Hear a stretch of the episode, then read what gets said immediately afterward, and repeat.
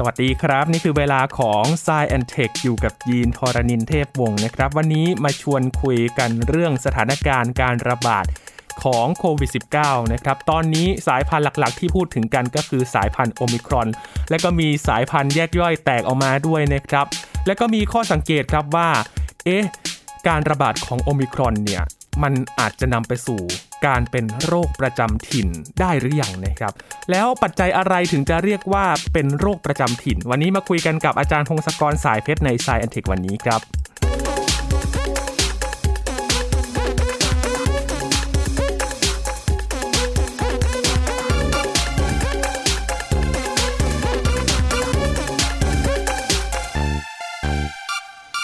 เข้าสู่ปีที่ 3 ของการระบาดโควิด -19 แล้วนะครับ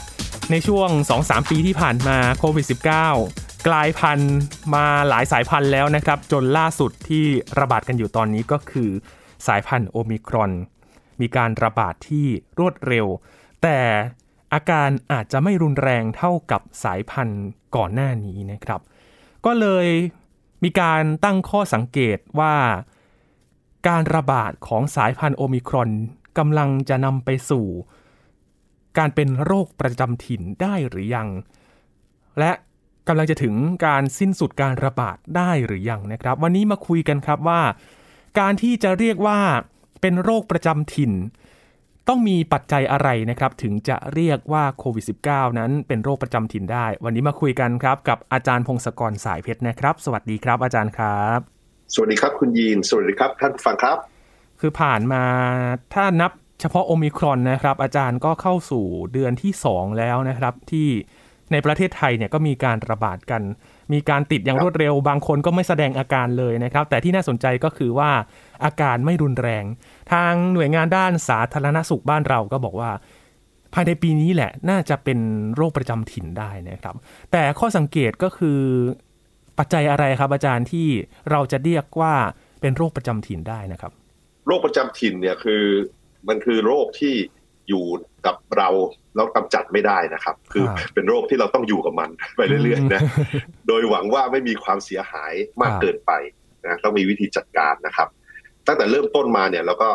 เริ่มมีโควิดเนี่ยเราก็ได้รู้จักกับคำเอ่อสองสามคำใช่ไหมครับมันก็จะมี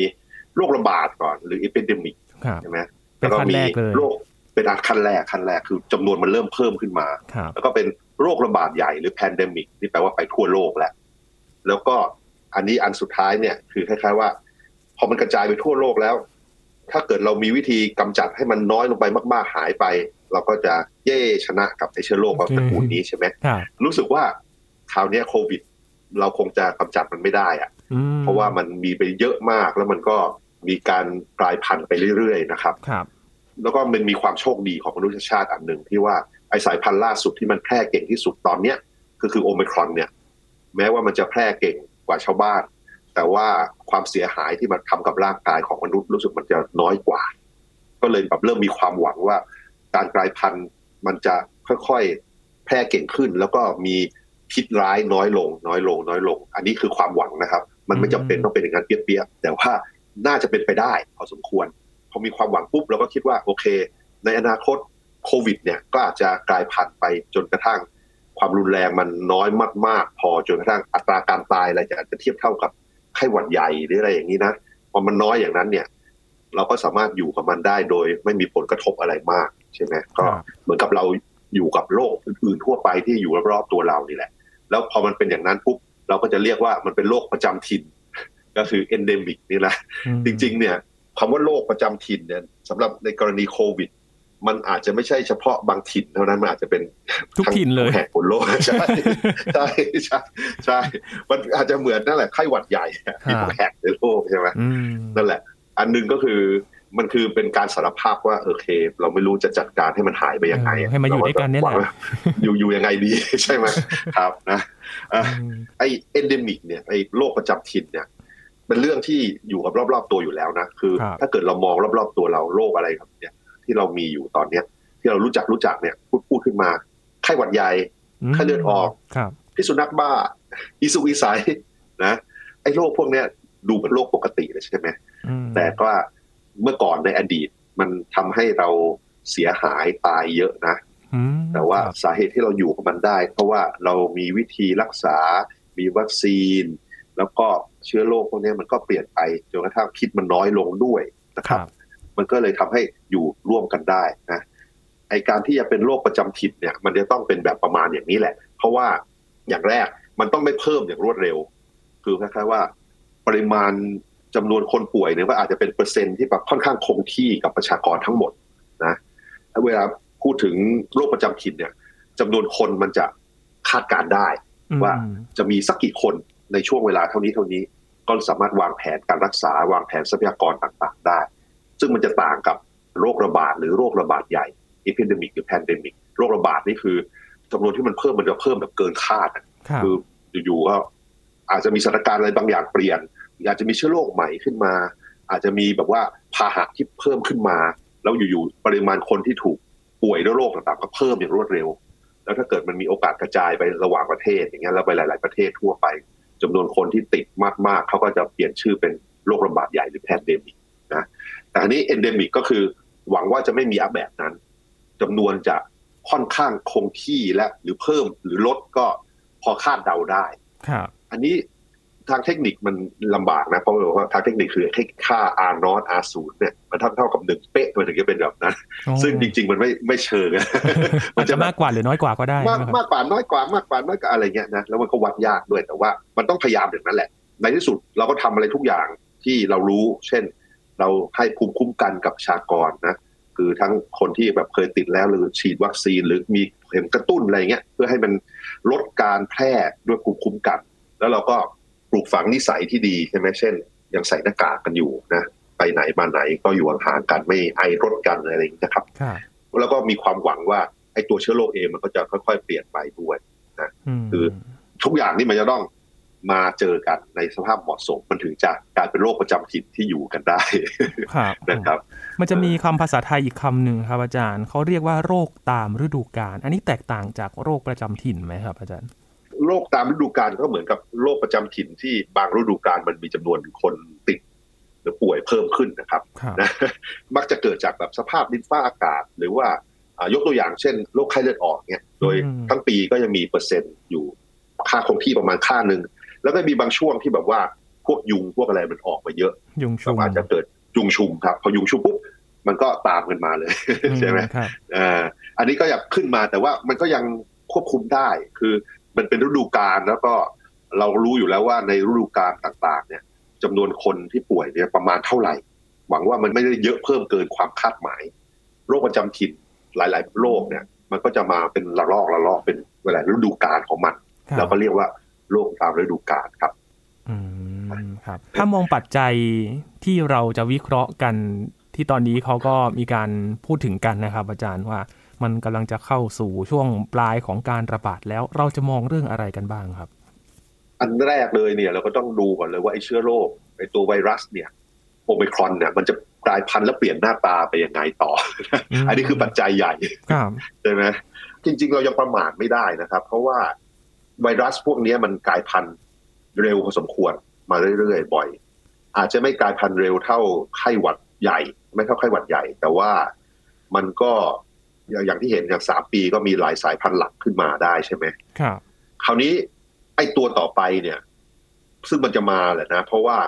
ตอนนี้ยังมีคนที่ยังติดเชื้อโควิด หรือยังไม่ได้รับวัคซีนเนี่ย ก็ยังมีเยอะนะครับ เมื่อดูทั้งหมดในโลกนะครับ ในประเทศที่ ยากจนเนี่ย คนส่วนใหญ่เขายังไม่ได้รับวัคซีนเลย ทั้งโลกเราเพิ่งฉีดวัคซีนไปประมาณสักเกินครึ่งโลกนิดเดียวเองมั้งครับเพราะฉะนั้นไอ้คนอีกเป็นพันล้านคนเนี่ย มันเป็นแหล่งสำหรับเพาะพันธุ์ไวรัสต่อได้ อย่าลืมว่าวิกฤตที่มันเกิดขึ้นมามหาศาลเนี่ย ก็มีไอ้ตอนเดลต้านี่ก็เพราะว่าชาวอินเดียติดเยอะเลยตอนไม่มีภูมิคุ้มกันอืมแล้วก็คนเหล่านี้ก็เป็นแหล่งที่บอกว่า แพร่ไวรัสไวรัสมันก็มีเพิ่มจำนวนเพิ่มเพิ่มเพิ่มเพิ่มทุกครั้งที่มันเพิ่มจำนวนก็มีโอกาสที่จะเปลี่ยนร่างนิดหน่อยกลายพันธุ์นิดหน่อยจนกระทั่งมีเดลต้าขึ้นมาใช่ไหมซึ่งกลายพันธุ์เก่งแล้วก็พิษแรงด้วยตอนนี้เราโชคดีคือพูดง่ายๆคือเราโชคดีที่ปลายปีที่แล้ว ที่โอไมครอนมัน มันกลายพันธุ์ที่แถบแอฟริกาใต้ แล้วมันแพร่กระจายเก่งกว่าเดลต้าอืมมันกลายเป็นว่าเป็นการแข่งขันกันระหว่างสายพันธุ์ มันมีเป้าหมายที่แบบจะไปติดคนคนเนี้ยปรากฏว่า โอมิครอนมันติดเก่งกว่า มันไปเกี่ยวกับเซลล์ทางเดินหายใจด้านบนเก่งกว่า มันก็เลยแพร่ แล้วก็เนื่องจากมันซ่อนตัวแบบไม่มีพิษร้ายแรง คือแบบไม่ได้ไอรุนแรงหรืออะไรเท่าเดลต้าเนี่ย คนก็แบบสามารถมีได้รับเชื้อไปแล้ว แล้วก็เดินไปเดินมาได้โดย ไม่เป็นอะไร ไม่มีไข้ไม่มีอะไรทั้งสิ้น มันก็เลยแพร่เก่งไปหมดเลย ใช่ไหมมันก็เลยไอ้สายพันธุ์นี้มันก็เลยชนะขึ้นมา มันก็เลยเป็นสายพันธุ์ส่วนใหญ่ โอมิครอนเนี่ยมันไม่จำเป็นว่าจะเป็นสายพันธุ์สุดท้ายของพวกโควิดนี้นะครับนะเพราะว่ามันยังมีคนที่มีไวรัสอีกเยอะทุกครั้งมันก็จะมีอาจจะมีโอกาสมีสายพันธุ์ใหม่ๆมาเรื่อยๆ คราวนี้เราก็ต้องหวังว่าอย่างแรกสายพันธุ์ที่มาใหม่ ถ้ามันจะมาแทนโอมิครอนเนี่ย ถ้าเกิดมันมีพิษร้ายแรงมากกว่าขึ้นมาเนี่ยมันจะแย่ใช่ไหมอันนี้เราไม่รู้จะควบคุมหรือควบคุมยังไง ยากเลยนะ ยากอันนี้ อันนี้มันขึ้นกับดวงของมนุษยชาติ แต่ว่าสิ่งที่เราทำได้ตอนนี้คือเราต้องช่วยกันฉีดวัคซีนทั้งโลกนะครับนะอย่างน้อยให้มันลดจำนวนไวรัสทั้งหมดบนโลกลงไปอะอันนี้คือปัจจัยหลักสำคัญ สมมุติว่าเราเตรียมทุกอย่างเตรียมการทุกอย่างเรียบร้อยเรียบร้อยแล้วพรุ่งนี้มันมีสายพันธุ์ใหม่ขึ้นมาแล้วรุนแรงขึ้นมา เราก็เลิกคิดเรื่องโรคประจำถิ่นเลย มันเป็นโชค โชคดีโชคร้าย แต่ว่าสิ่งที่เตรียมได้ก็คือต้องเตรียมว่าให้คนทั้งหลายเข้าถึงภูมิคุ้มกันให้ได้นะ ครับครับขนาดโอมิครอนเองก็ยังมีสายพันธุ์ย่อยของมันเองเลยนะมีใช่ครับนี่แหละเอจุดสองใช่ใช่ใช่นี่แหละมันเป็นปัญหาครับ มันจะมาเรื่อยๆเลยใช่ไหมหวังว่ามันจะพิษพิษไม่แรงขึ้นนะถ้าพิษน้อยลงไปยิ่งดีนะครับนะไอสิ่งต่อไปที่เราต้องเตรียมก็คือนี่แหละ คนทั้งหลายคนในโลกทั้งหมดนะไม่ใช่เฉพาะบางประเทศด้วยซ้ำเพราะว่าตราบใดที่ยังมีคนในครึ่งโลก ซึ่งสามารถติดเชื้อได้แล้วก็แพร่ไวรัสต่อได้เนี่ย คนที่เหลือก็ยังเสี่ยงอยู่นะใช่ไหมเนื่องจากสายพันธุ์ใหม่ ๆ จะมาได้ครับนั้น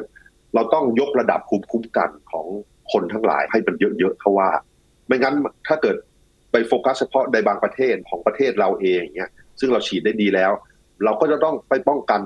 การเข้าออกของคนต่างชาติอยู่ดีในที่สุด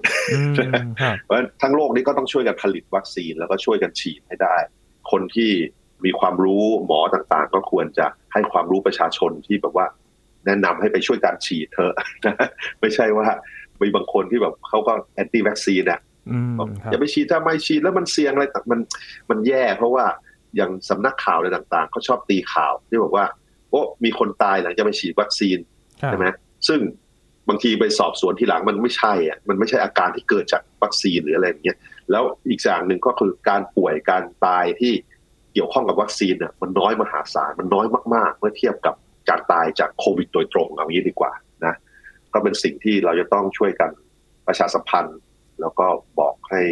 ประชาชนที่ยังไม่ฉีดพยายามไปฉีดเถอะ เพราะว่าถ้าเกิดมันจะระบาดขึ้นมาใหม่อย่างเงี้ย มันจะเกิดจากคนที่มีภูมิคุ้มกันน้อยนะครับ คือข้อสังเกตหนึ่งเลยก็คืออย่างระลอกล่าสุดเนี่ย คนที่ติดกันเยอะก็คือคนที่ไม่ได้ฉีดวัคซีน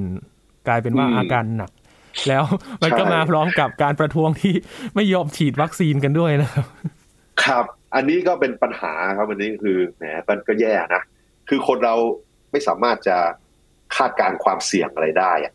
ใช่ไหมแบบว่าคนซื้อลอตเตอรี่หวังว่าจะรวยจากรางวัลที่หนึ่งเนี่ยใช่ไหมมันโอกาสแค่หนึ่งในล้านเนี่ยมันมันก็ต่ำมาก แต่ว่าคนก็ยังซื้ออยู่ อันนี้ก็คล้ายๆกันเพราะว่าคนไปเห็นข่าวข่า ววัคซีนฉีดแล้วตายอะไรเงี้ยจริงๆ บางทีมันก็ไม่ใช่เกี่ยวกับวัคซีนด้วยซ้ำแต่มันติดไปในหัวแล้วเขาก็เลยเอากันใหญ่เลยบอกว่าห้ามฉีดอย่าไปฉีดเลย แต่ในประเทศไทยยังดีกว่าในหลายๆประเทศนะคนไทยก็ยอมฉีดเยอะแล้ว ตอนนี้เปอร์เซ็นต์ก็เท่าไหร่ล่ะฉีดสองเข็มนี่ก็เจ็ดสิบเปอร์เซ็นต์ได้แล้วครับอาจารย์เออครับใช่ไหมอ่าแล้วก็ booster นี่ก็เริ่มฉีดกันฉีดเข็มสามนี่ถึงแบบยี่สิบเปอร์เซ็นต์เลยได้ใช่ไหมก็เยอะนะ เรียกว่าเป็นประเทศที่มีการพัฒนาทางสาธารณสุขทีเดียว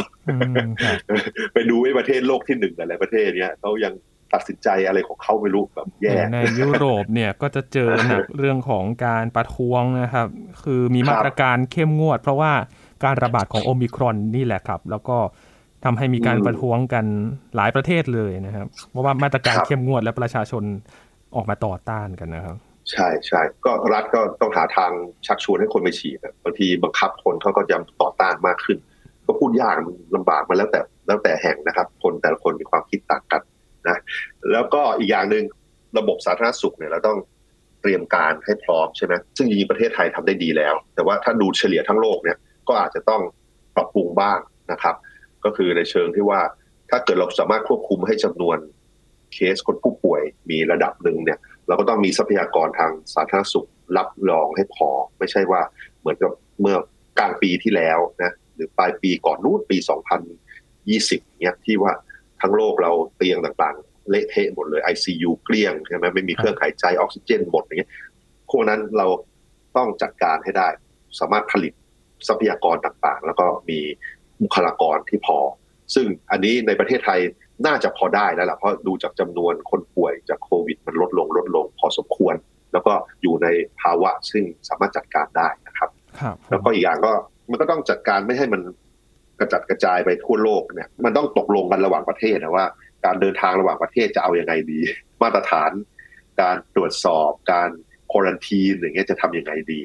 มันก็เป็นไปได้ว่าแม้ว่าจะแต่ละประเทศควบคุมได้ดีพอสมควร แต่ว่าถ้าเกิดมี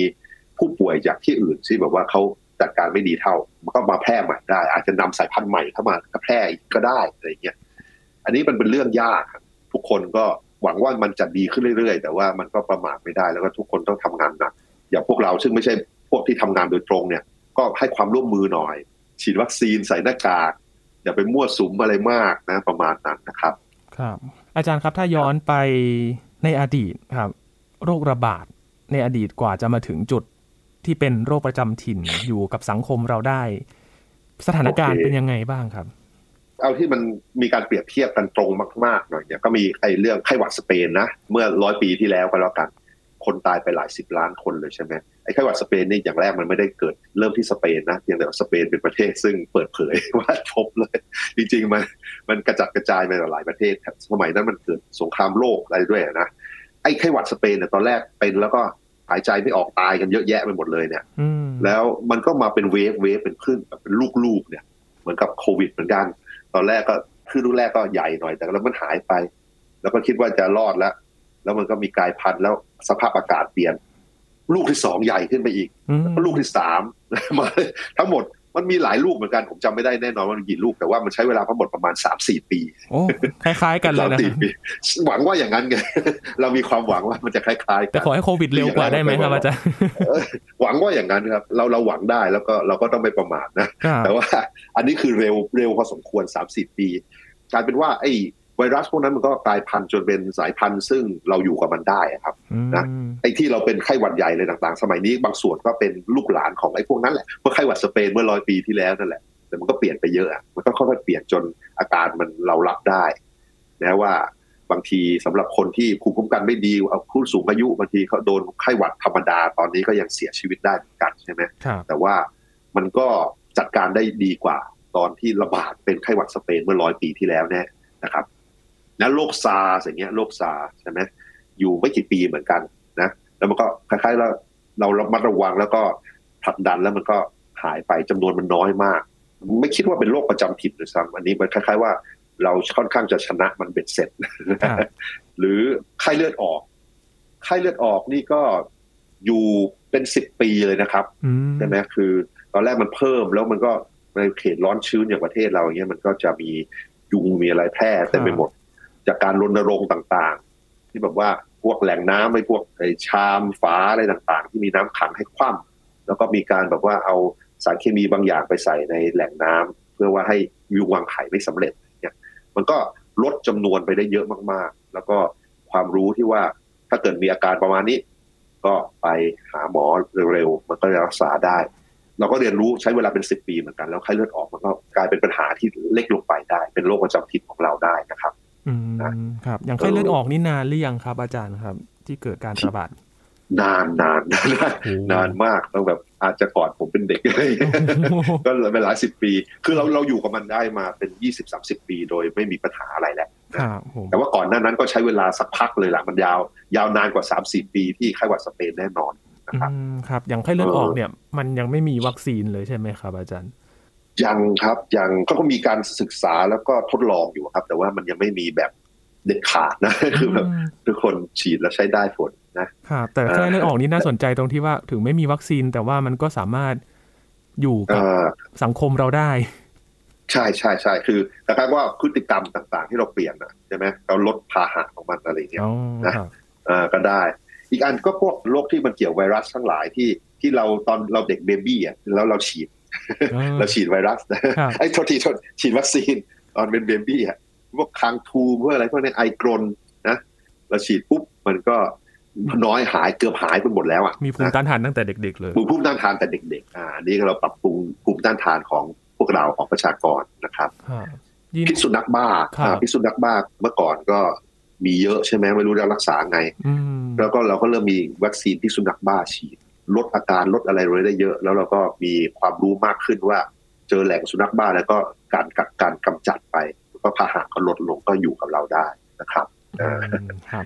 ที่คุ้นอีกอันหนึ่งครับ ที่ยินเจอตอนเด็กๆเลยก็คือไข้หวัดใหญ่สายพันธุ์ใหม่ 2009 นะครับ แต่ช่วงนั้นมันเป็นเว็บเล็ก ๆ เองนะครับ อาจารย์ถ้าจำกันได้อยู่ ก็ก็มาเป็นเป็นปีเหมือนกันนะ ใช่ใช่แต่มันอันนั้นคือแบบคล้ายๆอยู่ๆมันมีกลายพันธุ์ขึ้นมาครับ ไข้หวัดใหญ่ก็ปกติมันก็โอเคไม่แพร่เร็ว เราคนส่วนใหญ่มีภูมิอยู่แล้ว แล้วก็ไม่รุนแรงอืมแล้วไอ้2009 มันก็มีการเปลี่ยนแปลงของพันธุกรรมปุ๊บขึ้นมาภูมิคุ้มกันของพวกเราใช้ไม่ค่อยได้ มันก็เลยแพร่อย่างรวดเร็วเลย แล้วมันก็คนเป็นเยอะแยะ แล้วก็มีคนเสียชีวิตด้วย แต่สักพักก็โอเค เริ่มจัดการได้ เริ่มมีฉีดวัคซีน เชื้อโรคมันก็ก็เปลี่ยนนิดหน่อยอะไรเงี้ยแล้วก็อยู่กันใหม่ได้ครับเพราะจำกันได้ครับ ตอนนั้นภาพข่าวยินดูข่าวนะครับ ว่าเป็นสัญลักษณ์ของการรับมือได้ก็คือ มีเจ้าหน้าที่ยกไข่ไก่ออกมาจากเครื่องบินครับเออนั่นคือวัคซีนเออใช่ใช่ครับนั่นคือวิธีผลิตตอนนู้นนะเออ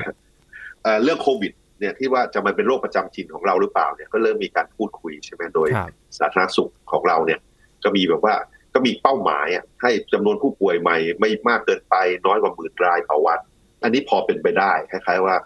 ในประเทศเราก็ประมาณนี้แหละครับ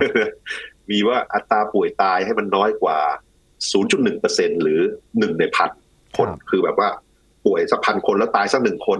เอ่ออันนี้ยังไม่ได้ อัตราการตายของเรามันยังเยอะกว่านี้ประมาณหลายเท่าเหมือนกันนะอืมเออสองเท่ามั้งครับสองเท่านะยังไม่เวิร์กมันต้องเชื้อโรคของโอไมครอนมันต้องอ่อนลงไปอีก คือสายพันธุ์ใหม่ๆ มันต้องอ่อนลงไปอีก หรือว่ามีภูมิคุ้มกัน มากขึ้น เพราะว่าตอนนี้คนที่อาการหนักแล้วตายคือคนไม่ได้ฉีดวัคซีนเอออันนี้ปัญหาเลย ถ้าเกิดฉีดวัคซีนปุ๊บอัตราการตายมันลดลงไปอีกหลายเท่า มันจะมันจะดีขึ้นแน่นอนนะครับ มีอีกอันหนึ่งที่แบบว่าอีกเกณฑ์ที่แบบอยากให้เป็นก็คือ การเข้ารับการรักษาโรงพยาบาลเนี่ย น้อยกว่าร้อยละสิบคือแบบว่าป่วยแล้วก็มันไม่มีอาการอะไรหนักพอที่แบบว่าจะต้องไปอยู่ในโรงพยาบาลอาจจะแบบแยกตัวนอนอยู่บ้านกักตัวอยู่บ้านครับก็ได้ อันนี้เราเกือบเกือบๆแล้วมั้งใกล้ๆ แต่ว่ามันก็ยังไม่ไม่ค่อย มันยังไม่ค่อยดีเท่าไหร่ตอนนี้มันมันพูดยากเพราะว่าตอนนี้คือ ถ้าใครป่วยติดโควิดอะไรเนี่ย เราใส่โรงพยาบาลให้ไปไปอยู่ในโรงพยาบาลอืมสนามก็ได้ฮอสพิทอลอะไรอย่างเงี้ยเพราะฉะนั้นมันก็เลยยังยังไม่มีนโยบายเหมือนเช่นในอังกฤษหรืออเมริกาที่บอกอยู่ป่วยอยู่อยู่บ้านเลยนะ ไม่ต้องมาครับตอนนี้ก็ยังก้ากึ่งกันระหว่างว่าตรวจแบบก้ำกึ่ง RT PCR กับ ATK อยู่นะครับ เพราะว่าใช่ ATK ใช่บางคนก็มัน Home Isolation ไปเลย แต่บางคนอาจจะต้องไปตรวจซ้ำ RT PCR ใช่ใช่คือโอมิครอนเนี่ยมันมันตลกตรงที่มันตรวจพบได้ง่าย แต่ว่ามันไม่ค่อยเจออาการอืมครับคนส่วนใหญ่ที่มีที่ตรวจพบมีเชื้ออะไรต่างๆ มันไม่มีอาการไงแม้แต่ในแอฟริกาใต้ที่คนพบก็คือ คนรุ่นแรก ๆ ที่เจอก็คือไปโรงพยาบาลด้วยโรคอื่น แล้วตรวจแล้วก็เจอเชื้อนี้ขึ้นมา เหมือนแบบ อยู่ในร่างกายเฉยๆแล้วเราไม่รู้สึกอะไรด้วยซ้ำเดินไปเดินมา แล้วก็แพร่ต่อไปได้ครับอันนี้ก็เป็นอีกเกมที่บอกว่าอาการไม่หนัก ซึ่งอันนี้ก็อาจจะเป็นไปได้ในอนาคตถ้านโยบายต่อไปคือ ถ้าตรวจพบก็อยู่บ้านเลยอะไรเงี้ยครับก็อาจจะน้อยลงไปได้ แล้วก็อีกอันก็คือต้องทำวัคซีนให้มันเยอะมากกว่านี้ว่าว่า อยากให้มีวัคซีนถึง 80%ของประชากรนะครับอืมครับเพราะเนี่ยในเกณฑ์เหล่านี้ก็คือเกณฑ์ที่แบบว่าอยากจะ ทำให้เป็นอย่างนั้นก่อนที่เราจะบอกว่าโอเค เราจะเรียนรู้ที่จะอยู่กับมันแล้วนะ แล้วเราเรียกมันว่าเป็นประจำถิ่นก็แล้วกันแม้ว่าตอนนี้เรียกว่าประจำโลกโลกของเราก็เลยมากกว่าอยู่ทุกที่ทั่วโลกครับตอนนี้ทั่วโลกใช่คือทั้งโลกอยากให้เป็นแบบนี้ครับมันจะได้อยู่กันได้ แล้วก็ชีวิตมันจะได้ดำเนินได้ง่ายขึ้นหน่อยครับอ่าเพราะว่าจริงๆ ตอนนี้มันก็ยังมีบางประเทศที่โควิดยังไม่เข้าถึงนะครับ อย่างล่าสุดเนี่ยตองกาที่เจอเหตุการณ์อืมของไฟระเบิดนะครับ ก็เพิ่งอ่าล็อกครับดาวน์ครั้งแรกนับตั้งแต่มีการระบาด เพราะว่ามีการช่วยเหลือจากชาวต่างชาติเข้าไปแล้วนำโควิดเข้าไปด้วย ตอนนี้ก็มีผู้ติดเชื้อประมาณ 5 รายแล้วนะครับ จากข่าวล่าสุดก็ครับล็อกดาวน์ครั้งแรกกันไป นั่นแหละครับ ทุกแห่งนะควรจะช่วยกันได้มีวัคซีนมากขึ้นมากขึ้น มันจะได้ลดโอกาสที่จะมีไวรัสตัว ที่นำความโชคร้ายมาให้พวกเราอืมเออก็หวังว่าจะเป็นอย่างนั้นโดยเร็วนะครับ แต่ดูเหมือนครับว่าอย่างโอมิครอนเนี่ย การกักตัวจะน้อยลงกว่าเมื่อก่อนไหมครับ ตอนนี้เนี่ยไม่ถึง 14 วันกันแล้ว จริง ๆ มันก็นั่นแหละครับ คือการแพร่กระจายมันจะแพร่ในช่วงไม่กี่วันแรกนะครับอันนี้ก็คือการตัดสินใจของทางแพทย์ว่า ถ้าเกิดในช่วงห้าวันเจ็ดวันแรกเนี่ย มันมันผ่านไปได้แล้วเนี่ย มันก็น่าจะปลอดภัยพอสมควรไม่น่าจะแพร่ให้ชาวบ้านครับ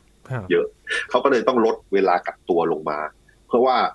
คนเรามันไม่สามารถอยู่ได้โดยกักตัวตลอดไปไงก็เลยอืมมันก็ไปต้องชั่งน้ำหนักกันนะระหว่างการขับเคลื่อนทั้งหลายในสังคมกับอืมครับความปลอดภัยนะครับ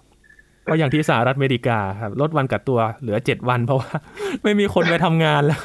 พนักงานขาดใช่แคลนใช่ใช่ แต่มันก็มันก็เสี่ยงนะ เพราะว่าตอนนี้เด็กในสหรัฐอเมริกาเป็นกันเต็มเลยอืม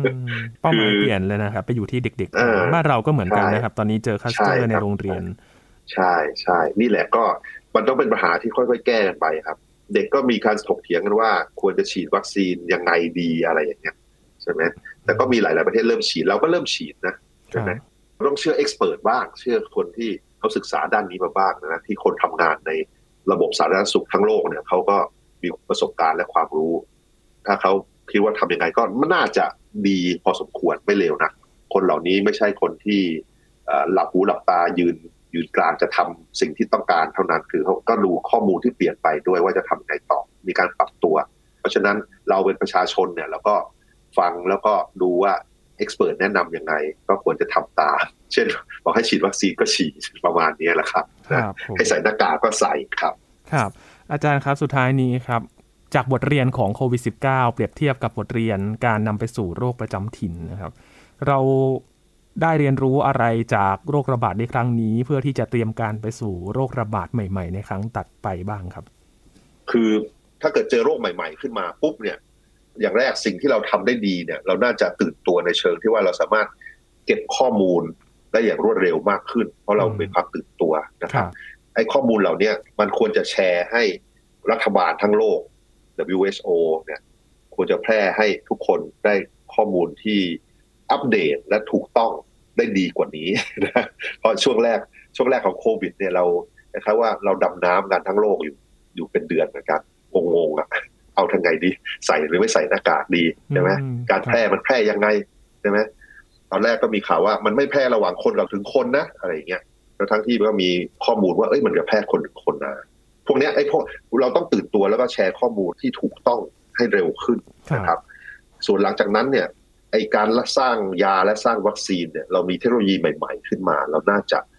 พอจะแก้ปัญหาได้เร็วและเก่งขึ้นนะพวก mRNA พวกอะไรเงี้ยเทคนิคใหม่ที่มันถูกขึ้นแล้วก็เร็วขึ้นด้วยอย่างเงี้ยนะแล้วก็อีกอย่างก็คือประชาชนก็ควรจะร่วมมือกัน ถ้าเกิดมันมีวิธีที่จะทำให้ภูมิคุ้มกันเพิ่มขึ้น เราก็ควรจะไปทำซะไปฉีดวัคซีนซะนะ แล้วก็พฤติกรรมระหว่างวันควรจะทำอย่างไรเนี่ยเราก็ควรจะเชื่อฟัง expert บ้างนะไม่ใช่เชื่อเฉพาะเขาว่ากันในอืมในใน u t u b e ในอินเทอร์เน็ตในติ๊กต็อกครับนะครับก็หวังว่าบทเรียนครั้งนี้นะครับ จะทำให้เราเนี่ยรับมือได้เร็วขึ้นนะครับ ทั้งการประกาศ ว่าเจอโรคระบาดนะครับรวมถึงวิธีการรับมือ เพราะเราเจอมาหลายรูปแบบเลยนะครับโควิด -19 ทั้งการกักตัวทั้งการล็อกดาวน์ก็มีหลายรูปแบบจนปรับตัวมาถึงทุกวันนี้ ให้อยู่กับโรคได้ ใกล้จะนำไปสู่โค้งสุดท้าย หวังว่าจะถึงปลายทางโดยเร็วนะครับ ให้เราได้กลับมาใช้ชีวิตกันปกติสักทีนะครับนำไปสู่ครับชื่อที่เรียกว่าโรคประจำถิ่นนะครับ หรือว่า endemic นั่นเองครับ วันนี้ขอบคุณอาจารย์พงศกรมาก ๆ ครับ ยินดีครับ สวัสดีครับ ครับ นี่คือ Science Tech นะครับ คุณผู้ฟังติดตามรายการกันได้ที่ www.thaipbspodcast.com ครับรวมถึงพอดแคสต์ช่องทางต่างๆ ที่คุณกำลังรับฟังเราอยู่นะครับ อัปเดตเรื่องวิทยาศาสตร์เทคโนโลยี และนวัตกรรมกับเราได้ที่นี่ทุกที่ทุกเวลากับไทย PBS Podcast นะครับ ช่วงนี้ยีนทรณินเทพวงศ์พร้อมกับอาจารย์พงศกรสายเพชรลาไปก่อนนะครับ สวัสดีครับ